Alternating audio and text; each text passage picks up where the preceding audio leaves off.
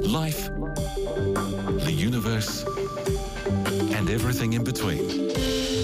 The Weekend Variety Wireless with Ryan Bradley in for Graham Hill on Radio Live. Human statistics now on the weekend variety wireless. Ipsos New Zealand do the stats, and we give them a buzz and talk to Jonathan Dodd about them. Hi, Jonathan, how are you? Yeah, good. Thanks, Ryan. Thank you for being with us this evening. We're going to talk about New Zealand issues, and they've got a, a, a bit of a political theme and about New Zealand New Zealanders' attitudes to a various range of issues. Where are we starting? Yeah, well, I don't think you can avoid politics. We're talking about you know large social issues, of course, because they're either seen as a uh, a reflection or a cause of, of the government, and the government mm-hmm. can contribute to them, and the gov- government can can help improve them. But I mean, right up front, it's interesting. This is a third time of late we've been measuring some of these things, and in particular when we're asking people about how positive they feel about the government. And when we first did this, this was mm. just before the uh, the election, so it would have been the National Party at that time. And when they basically asked to be ranked on a scale of you know, zero to 10, 10 being the best, the government at the time had a score of four point nine. Mm. And then, so of course, you know that's probably what happens for a government that's about to get um, out. Um, then after that, uh, went up to five. And that was about this time last year. But of course, you always got the honeymoon effect and people, you know, going in for a new government. Yes. Not a huge change though, but I think that just reflects that it wasn't exactly a uh, a tidal wave um, of support for for the new government. It was, you know, it was pretty close. Um, but what's interesting is that it's got even better. So just recently, when we did that survey, the general uh, level of positivity is like quite a bit to an average level of 5.4. So that's um, quite a lot higher, and um, particularly, you know, you've got about um, a third more people feeling positive than negative, and always the people in the middle. So, you know, um, it's yeah, it's just one year now. I think they've been yeah in power. It was bit shocking to hear the other day. So people generally feeling good about that but still getting more and more concerned about other issues. Mm, yeah, that, I mean, that's interesting because going back to July 17 a year ago when the score was 4.9 and then going up to 5.4. Just for, for those of us that aren't statisticians, that doesn't sound like a lot, 0.5, but is, is that quite a significant margin in this survey? yeah, it? it is. It is. We this is surveyed on over 600 people, so the margin of error there is around about three. So um, and that's three percent. So we've actually got you know like a, uh, a about a 11% improvement increase in those actually saying um, giving a, a score in the top the top four, you know, seven, eight, nine, or ten. So we need to look at it that way. You know, we've gone up um, quite substantially in that regard. So yeah, it's not just a subtle difference here where it looks small, but it's, it's significant. It is quite clear. And even bigger though is when you ask people what the issues are, and I think we have to recognise when you're asking people what's on their minds and what they're worried about, it's not necessarily a measure of the incidence of a problem, but often sometimes just the awareness of a problem. Mm. So, of course, you know, when you've got um, a government that has been saying for, for a long time, you know, um, you know, there's no housing crisis. I mean, John Key actually saying that there's no housing crisis.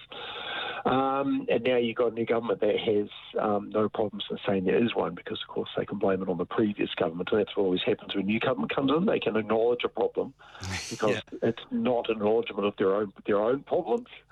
So, you know, whichever side of the argument of, of, the fence you're sitting on, this is just something that can happen when a new government comes on board and then go, actually, we can come out in truth and share all these stats. So, as a result, and partially perhaps because um, housing is still an issue, the problem hasn't been solved overnight, when we asked people what are the top three issues of concern, and we gave them a list of over 20 odd issues, um, the number of saying housing and the price, price of housing and housing affordability and all those related issues is a key issue. That's gone up 9%. So half of New Zealanders are going um, housing and housing affordability is a real big issue. Mm-hmm. Um, and it's interesting because the proportion citing specific things like the cost of living or poverty in general, that didn't change too much when, of course, it's all part and parcel of the same thing. So they're very clearly saying Um, people might have the same degree of poverty in the past, but the degree of housing affordability has really gone through the roof. And we know how homelessness has definitely come through as a, as a key issue. Mm. So that, along with um, environmental concerns, which is interesting, it's still quite a bit down the list, but that's increased a lot. Everybody worrying about their plastic bags and straws.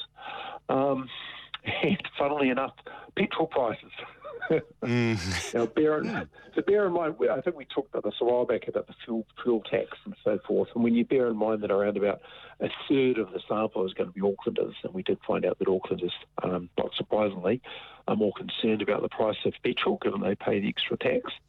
Then that has definitely jumped, um, doubled actually from 8 to 16% of people saying it's a bit of an issue. Yeah, and I like how you split that out into Auckland as yes, it's sixteen percent is the uh, is the average, but in Auckland it's twenty percent, and the rest of New Zealand is thirteen percent. So yeah. obviously Aucklanders are, are a little bit more concerned, and, and rightfully so, given their regional fuel tax.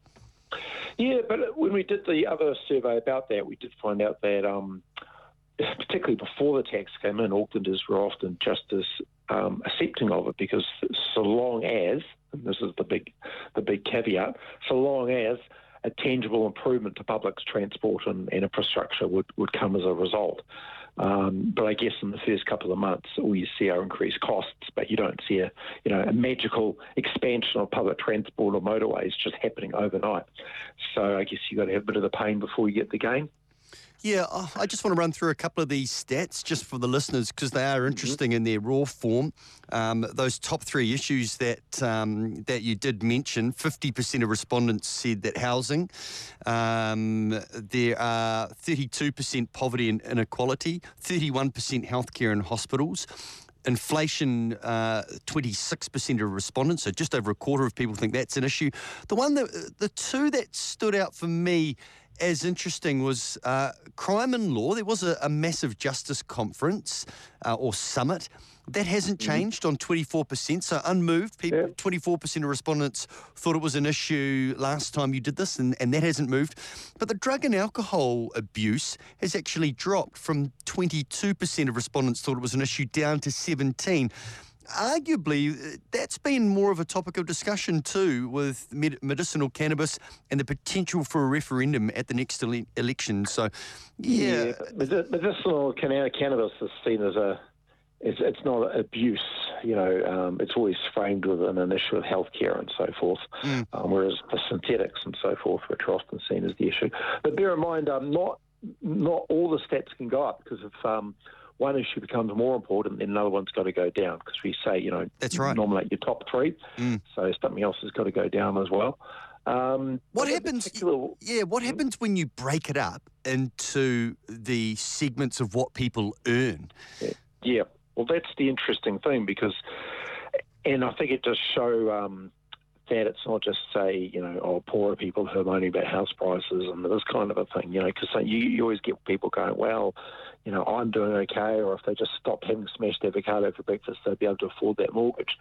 But actually, those on higher incomes were more concerned about um, housing issues, which is quite interesting. So those with um, household income over 100,000, 59% of them were concerned about housing affordability and so forth. And in, in February, when we last did this, it was 40%. So well, wealth is not a uh, insulation, and even if you can afford it yourself, you may be thinking, "Well, I can, but what about my kids?" Mm, mm. so that that's an important issue. That it's not just an issue of concern for poorer people.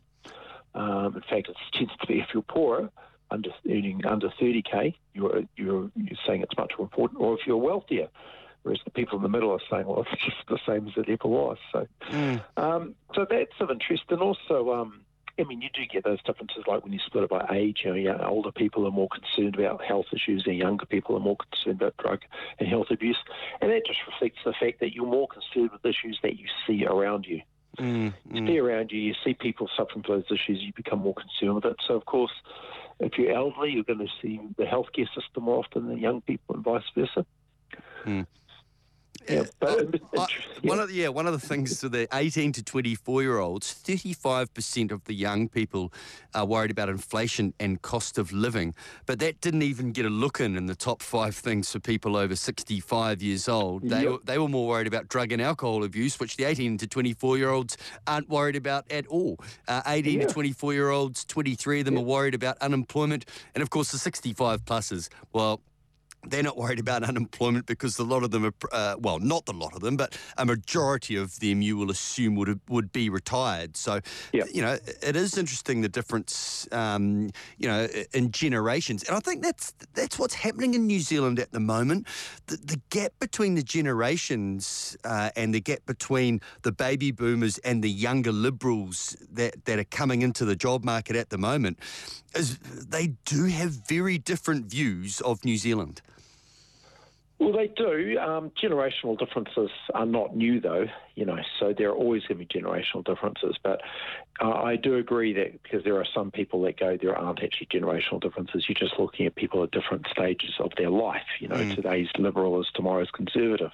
Um, but you have to look at the social context in which they are experiencing the different life stages, just like we, we talk about people being post or pre war generations, you know, they're different things. And today's younger people are in an incredibly different environment. You're right, they're in a more more urban um, New Zealand, they're in a more connected New Zealand, more international New Zealand, and so they see New Zealand and the, the world very differently than older people. Um, and the issue like there when you talked about them being more concerned with inflation and cost of living, well, it's just because, you know, with the inflation of housing is going up faster than their salaries, they can look at that and go, well, I'm never going to catch up. So whereas um, older people uh, might be looking at things like drug and alcohol abuse and con- seeing all the bad news in the media and being more concerned about that or more fearful about safety in their old homes. So it's it, when you look at these differences, they make sense. What I think is particularly interesting, though, is because you can always sit here and go, well, younger people are this and older people are that and wealthy. But of course, it's the difference between the genders. We're not allowed to say there are differences between genders these days, but boy, they certainly come across statistically. Um, and again, I think you- you've got to make suppositions as to why these differences exist, and some people may dispute the reasons why, but it is interesting that you see, for example, that women are much more concerned about housing affordability. Mhm. Now, we know that women are more likely to generally earn less, but are also more likely to be the key um, carer of children. Mm.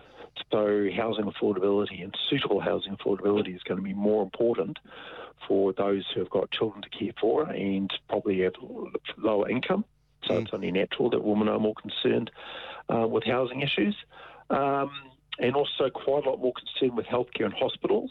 Mm. I mean, we know that women women see their GPs more often, and they're often the ones who are um, older, because older people are more likely, as a female skew, as, as women live longer. So, you know, if you look at the older people that are more concerned with healthcare, they're more likely to be women.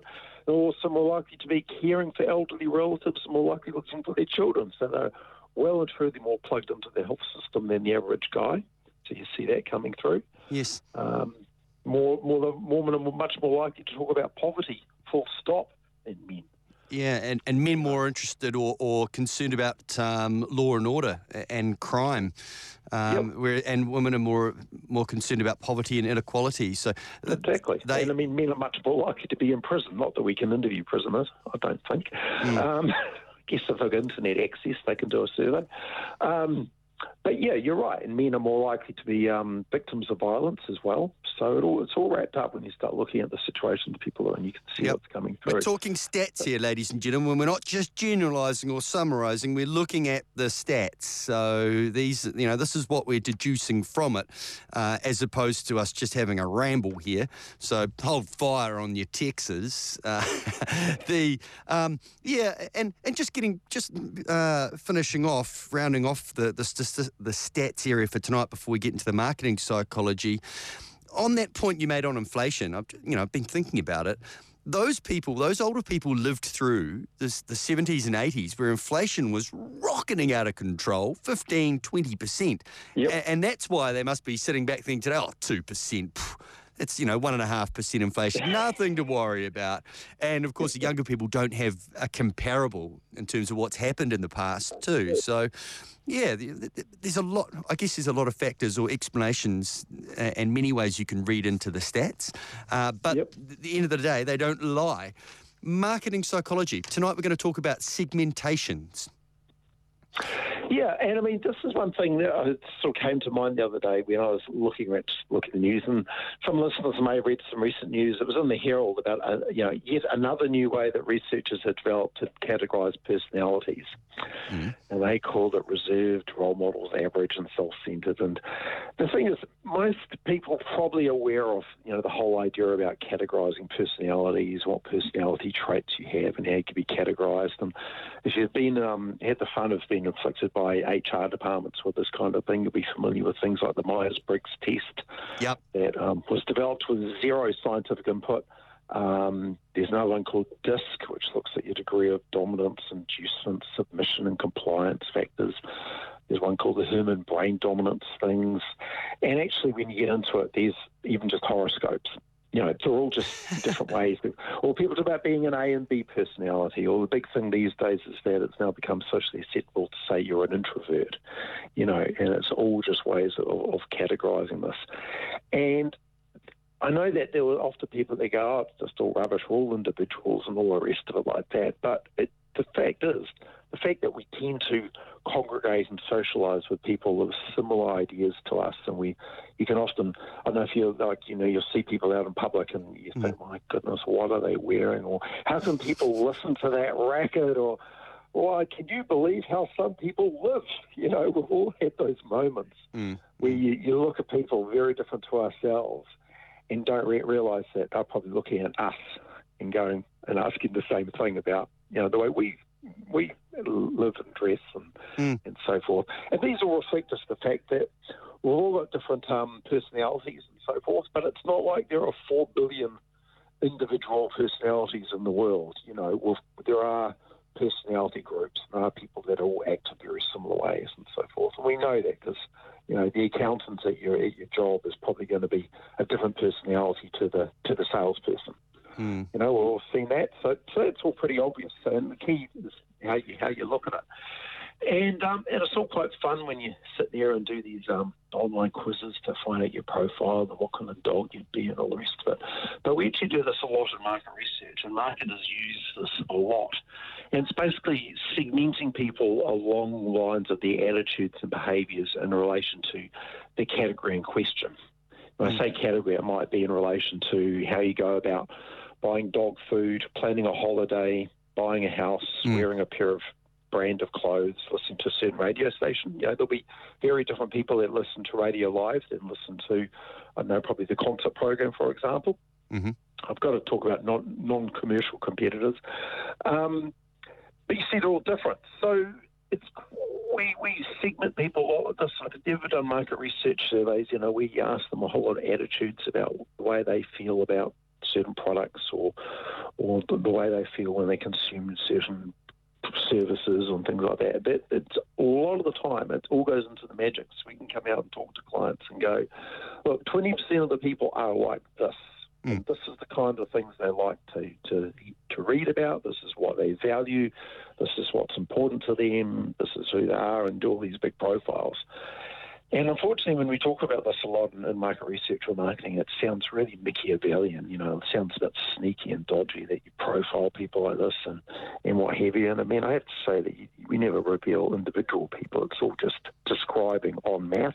Mm.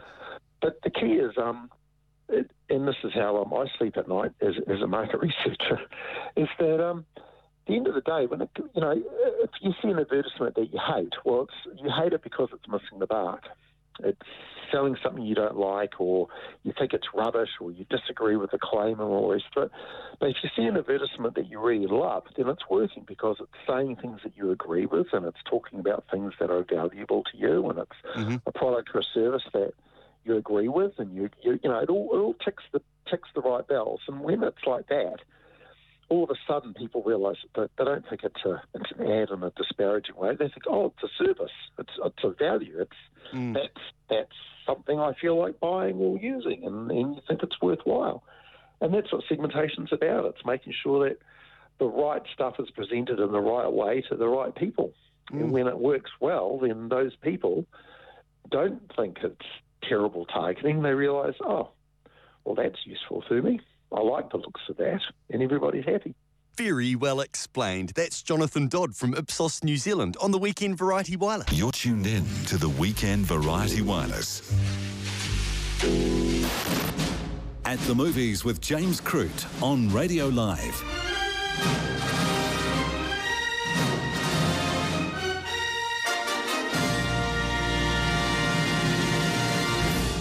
Good evening, James Croot.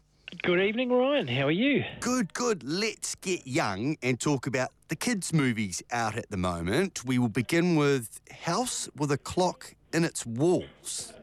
Yes. Now, I'd never heard of this particular book. Apparently, it's quite old. I think it's from the 1970s. Never heard of it. Uh, yeah, exactly. You know, I thought it was one of these Johnny Come Lately, Harry Potter esque kind of franchise, but but it's far older than that. It's a Jack Black starer. It makes the most of Jack Black's particular brand of what manic humour, just about wild and crazy, wizzy. He's he's never still. Kinetic is probably a good word for him, isn't it? True. Yes. Yes. He's always on the move, and this this has him playing. Uh, uh, an uncle to this young boy who's been orphaned. As, as a lot of cases, it's always orphans, these stories, these fantastical tales, mm. um, who comes to live in this town with him. Uh, this uncle is a warlock, uh, and he has a best friend who's his neighbour, who's played by Cate Blanchett, who is a witch and uh, you know all sorts of amazing things happen in this house. But they have this mysterious ticking noise in their house, which was apparently left by another warlock played by Kyle MacLachlan,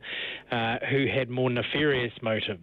Mm. Uh, and it's one of those stories where the boy, you know, learns these sort of powers, but like Spider-Man or Spider-Boy doesn't learn, you know, responsibility. With great power comes great responsibility, as mm. those Marvel movies always say. And so he does things that lead to the return of this other warlock and potentially placing everybody in danger. Look, I really enjoyed it. Um, it's a, it's a 1950s set story, um, and it mm. kind of it, there's lots of little homages to a, another 1950s set movie called Back to the Future that some listeners may have heard of. There are just the the, the movie playing at uh, the local cinema in 1955, the same year that all those events in Hill Valley took place, is called Spacemen from Pluto, which was the alternative title for Back to the Future and also the title of George McFly's book. Um, there are other neat little touches, like obviously obsession with clocks and clock towers and that kind of thing. Mm. It's just, I, I just thought it was very cool. But you'll never guess who the director is. Who? Well, he's most infamous in this country for making a movie called Hostel Part 2, which caused all sorts of outrage with uh, torture porn, as as the phrase came into ah. being. People tried to ban the movie. Um, he's made a number a number of other horror movies. A guy called Eli Roth um, and he's made this quite amazing family-friendly movie. I saw. I, know, I saw. Oh, I saw Hostel at the movies in Dunedin when it came out. Oh, yeah, and yeah. there was no way I was going anywhere near Eastern Europe anytime soon after that. It was so true. yeah, it was. It was. It was really gruesome. It was awful. And that was the first one. I mean, the second one was even worse. It just got really ridiculous and pushed the boundary too far. Look, you know, it was one of those trends in the late noughties that, that you know they thought they could push this kind of over the top violence and, and particularly violence aimed at women. Just crazy stuff. Mm. Um, and, you know, he was sort of at the forefront of it. I mean, he's kind of an acolyte of Tarantino as well. Um, but, you know, he said that Peter Jackson is one of his favourite directors. But I think this movie kind of reminds me of the work of uh, Tim Burton or Robert Rodriguez, mm. who have both made some really cool but creepy kids films. You know, this this is not uh, a straightforward, uh, you know, no scares kind of thing. There there's some genuine peril and some genuine kind of uh, scary moments. But but it, you know, it's nicely balanced between that and the more sort of knockabout fun. Mm. So, I mean, from age-wise, House with a Clock in Its Walls, would you would you say five, ten up? I reckon maybe 7, 8 to yeah. sort of 12, 13, but I also think it's one that parents will enjoy equally, actually. I mm. just think, the, the and the combination of Jack Black and Cate Blanchett is actually quite brilliant. Mm, Okay. okay. And Teen Titans we speak of now, are they here to save the world? How did you guess? um, look, I I vaguely heard of Teen Titans before, um, mainly because my kids have occasionally mentioned it in passing as part of their, I think, Nickelodeon. It's a TV watching. show, isn't it? Yeah, exactly. But it's been a comic book for 50 odd years. It Was one of those things that uh, DC, the you know creators of Batman, Superman, and all that, got into in the early 60s. And the idea was it was essentially these sidekicks or overlooked secondary superheroes who sort of banded together. So you have Dick Grayson or Robin from Batman. You have Cyborg, who uh, I think turned up in Justice League. I'm trying to remember whether he did or didn't. I think he did, yes. Um, and uh, a couple of other characters who I've never seen before. Anyway, um, but it started out as a kind of semi-serious sort of cartoon, and then it kind of it got reinvented a few years ago as a kind of uh, anti-superhero sort of thing, a kind of slight Mickey take of it. And now with this movie, it's a full-on piss take essentially. Um, it's, I guess. A kindler, gentler South Park aimed at superheroes. I mean, the animation is, you know, suitably cheap, and it looks like that. The the story is punctuated by a number of musical numbers, and there's just lots of anarchic pop culture humour. so the premise of it uh, is that Robin, the leader of the Teen Titans, is upset that he hasn't got his own superhero movie, and so he's desperate to get one, and will do, you know, do do it by any means necessary. And he's told the first thing he needs to do is to get an arch nemesis, and one just happens to turn up in the form of a character called Slade, who looks suspiciously like Deadpool. Uh, and there are lots of jokes about how close he looks to Deadpool. If, Um, uh, if Robin's in it, does that mean Dick Grayson is in it? Because isn't that what? Uh, yeah, yeah, yeah. Well, that's kind of that's, That's- kind of the idea. But this yeah. is this, this is a this is a bizarre alternate kind of thing where. Um, uh, this this is a DC movie that wants to be a Marvel movie. It even it even Ah, borrows the Marvel opening titles. It has a cameo from Stan Lee. Uh, it's just there's just some very funny cross pollination that I guess a live action movie wouldn't be able to get away with. Um, Batman doesn't talk in this movie, and Superman is voiced by Nicolas Cage, who has always wanted to and nearly did play Superman in a live action version, but n- no Hollywood producer would cast him these days. Okay, well, let's move on to Christopher Robin, uh, who's, I believe he's a family man living in London in this particular flick. Yeah, um, this is um, this is this is an odd one, really. I'm not sure whether it's supposed to be aimed at kids or adults.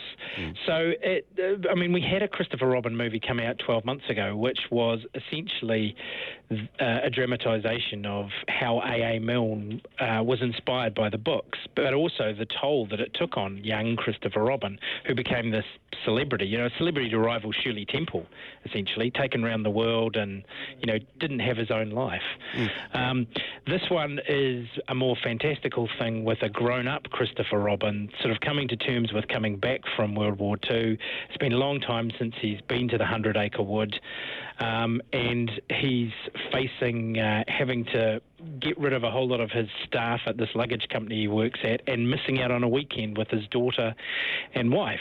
And so he's having this kind of midlife crisis. And into that steps Pooh, who's lost all the rest of his friends. Oh. And so there's this kind of, yeah, and then it's kind of this endearing, interesting, uh, you know, lost trying to regain childhood kind of story, which seems way more pitched towards adults than it does kids. It's kind of like Steven Spielberg's Hook, which you might remember was Robin Williams as a grown up Peter Pan. Yeah. Um, but without the kind of anarchic sort of uh, kids undertone that that Spielberg movie had.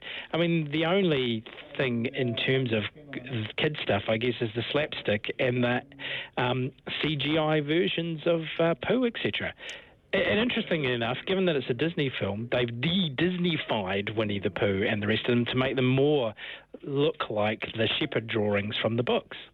Cool. And uh, I don't really care about the spoiler. Please tell me when he catches up with Tigger and Eeyore and Piglet. And does he It'll find be okay, right? It'll does he find okay. them? Does he Yeah, find them? Oh, good. Yeah, no, it's all good. And there's some very cool uh, vocal casting. Uh, there's a guy called Jim Cummings who's been doing Pooh for about 20 years, who's very impressive. But this has also got Toby Jones doing uh, one of the characters. Um, yeah, it, it, so it's Sophie Okonedo, I think, is uh, Kanga. Yeah, I just, you know, there, there's something nice and endearing about it, but I don't know that I'd take the kids to it. Okay, okay. So it's it's definitely which one do we take the kids to out of these three? I Christopher Robin, no. think, yeah, I think you probably take them to House with a Clock in its Walls, uh, provided they can handle a few scares in their seven or eight. Okay, we we will, and school holidays coming up soon-ish too. So are these all these three movies out at the moment? No, so Christopher Robin's the only one that's out. Uh, then next week, House with Clock on the Walls opens this coming Thursday, and then Teen Titans is the week after. Mm, You know, There's also a Goosebumps movie being thrown into the mix later in the holidays too. No, Yeah. I read those when I grew up. They were there was a lot of Goosebumps books, so they're sport for choice in regards to which yarn they they'd like to make into a film. Um, who was the author of Goosebumps? R.L. Stine. That's whatever it was. right. who was played by Jack Black in the first movie, but he was making some other movie that we've just talked about, so he's not in the sequel. Okay, okay. No, very good. Thank you, Mr. Croot. Uh, No we look forward to hearing again from you next Saturday evening. Tuned in. You're tuned in. Tuned in to the Weekend Variety Wireless with Ryan Bradley in for Graeme Hill on Radio Live. Time to talk financials on the weekend variety wireless and introducing a friend of the show, Gary Stone, author, investor, researcher, and founder of ShareWealth Systems. Hi, Gary. How are you? Yeah, good day, Brian. Nice to talk again. Now, the US markets, we are seeing the S&P 500 continue to rise this year, and this is in the face of trade wars that could potentially have a very large impact on the markets. Absolutely. Yeah, I think I think when when something a, a big variable like like uh, trade wars come along, uh, it's it's another variable. But there've been lots of variables, and each time a variable that's different pops its head up, it, it attracts a lot of attention and a lot of energy. And then people go, well, what's this big variable going to going to do? How's it going to affect the markets? And it's, it's just another variable. That, that's all it is. Yes, a big one and different, but just another variable nonetheless. We've seen the bull market now just keep steaming ahead. And in New Zealand here, uh, property prices, our own stock market is going very well. The GDP figures were 1% in the last quarter. The Reserve Bank only predicted half a percent. So it appears that financially things are still trucking on in the same direction and what's now years and years of momentum. It is, and you know, but let, us go back to where the years and years ago started. They started uh, with the GFC, which, which was a big clean out, um, and that replacement uh, that happened with, with the in 2008, uh, it cleans out a lot of cobwebs. Not never cleans out all the cobwebs, but it, it cleans out a big chunk of them, and then, and then we reset and we go again. And you know, people who study charts, you know, 100 year, 200 year charts, financial of the financial markets, can see this big picture and you know, 50% retracements don't happen that often, but they happen in the financial markets. But there's lots of 15 you know, to 30% retracements that happen, and we, and you know, whilst looking at a big picture, you don't feel the pain when they happen. They happen, and each time that happens, the markets are setting themselves up for for another go, another run, because ultimately stock market indices are rigged to rise. The, you know, they will the laggards fall out, and and the ones that go ahead and build up the market capitalization, they stay in the index. So markets are rigged to rise over the long term. But what we do is whenever they have a bit of a sideways movement or a retracement, um, you know, people really the fear the fear mongering ratchets up, and people then look to reasons to what be, what could be causing this, and then we we magnify those reasons, over magnify those reasons, and we all and the, the commentators all have this henny penny, the sky's going to fall on our head. Mm. And then what happens, like what happened last night in the U.S. markets, the Dow Jones made a new, brand new all-time high again in the S&P 500. And then we start going, gee, how can this possibly happen? We've got trade wars on, we've got all these negatives going on, but that's what the markets do. They, they climb this wall of worry. And in terms of that history, it's interesting you go back and you say, looking at 50 year or 100 year markets. If there is a, in fact, it's not if, it's when there is a blip on the radar and mm. there is a drop in the markets, do they always come back stronger every time? If you look back over 100 years, does it always continue to come back stronger and stronger each time? They, they absolutely do. Um, you know, and let me just try and tie that into you know, the last question you had, talking about economies and that is, that is that economies and stock markets are never in sync. The market is forward looking. So what the market's telling us now uh, mm. with making new all-time highs in the United States, mm. and uh, and New Zealand's doing well. Australia is not quite at a new all-time high, but it's kind of heading there. You feel it's heading there. Um, is, is that is that it's telling that, that things are going to be good in the future for the foreseeable future. How long?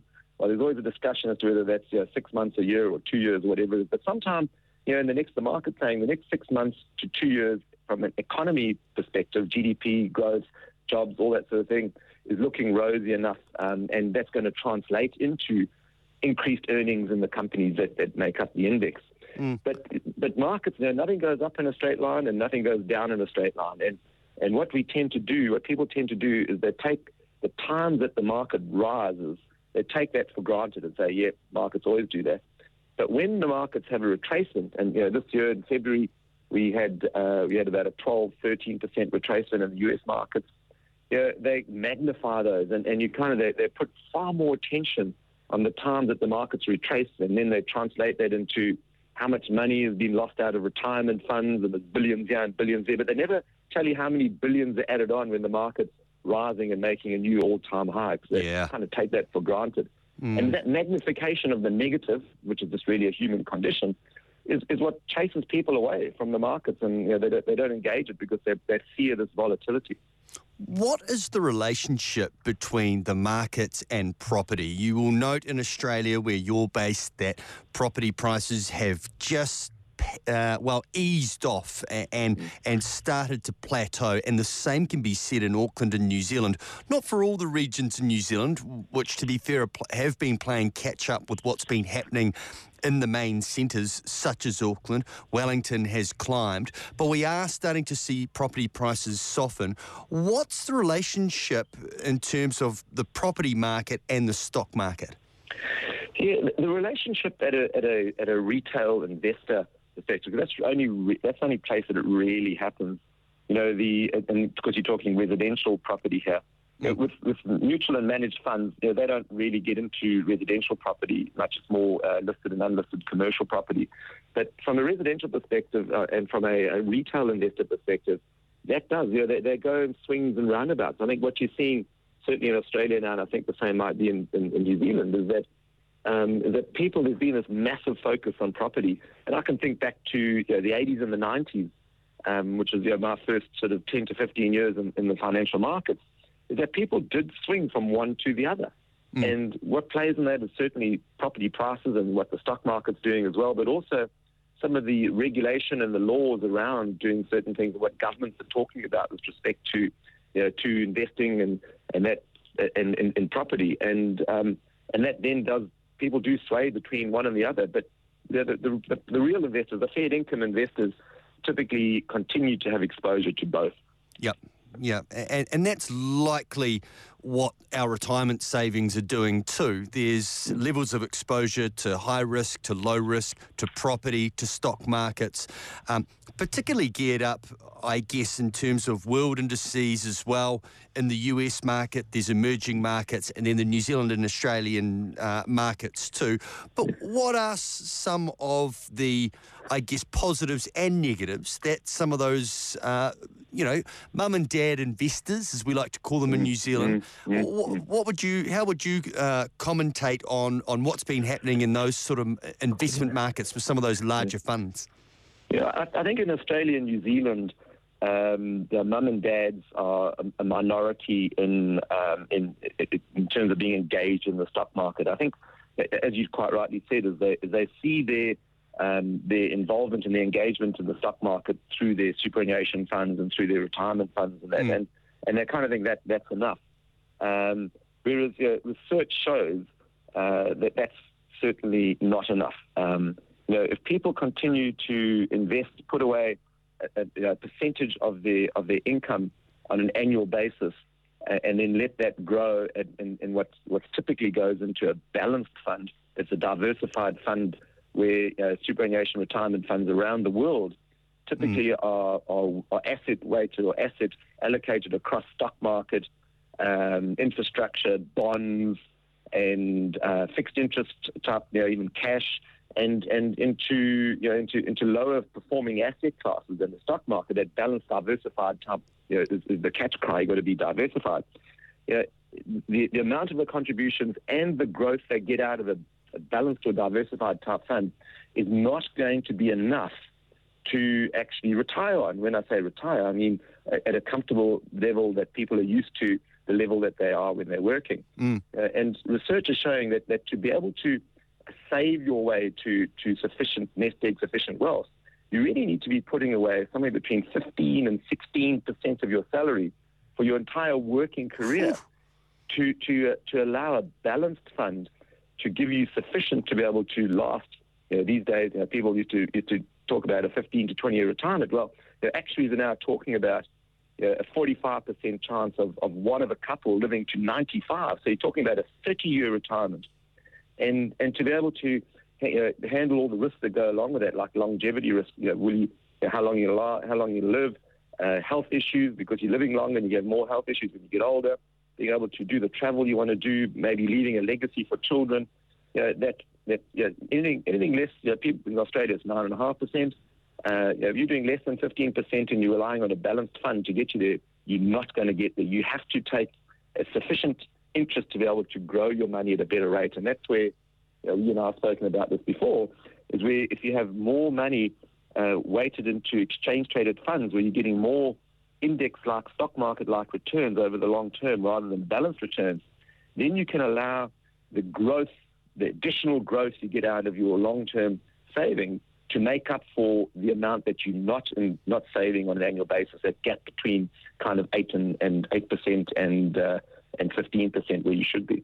Let's break this down because I've read your book, um, Blueprint to Wealth. Um, we're talking with Gary Stone, the author of Blueprint to Wealth and, and ShareWealthSystems.com. Uh, yes. What you're saying is that don't be scared of the stock market. You can have a crack and try and invest in this stock or that stock, but really it's the index fund, the NZSX 50, the ASX 200, the S&P 500. That's the in the US, the top 500 stocks or the top 200 in Australia or the top 50 in New Zealand.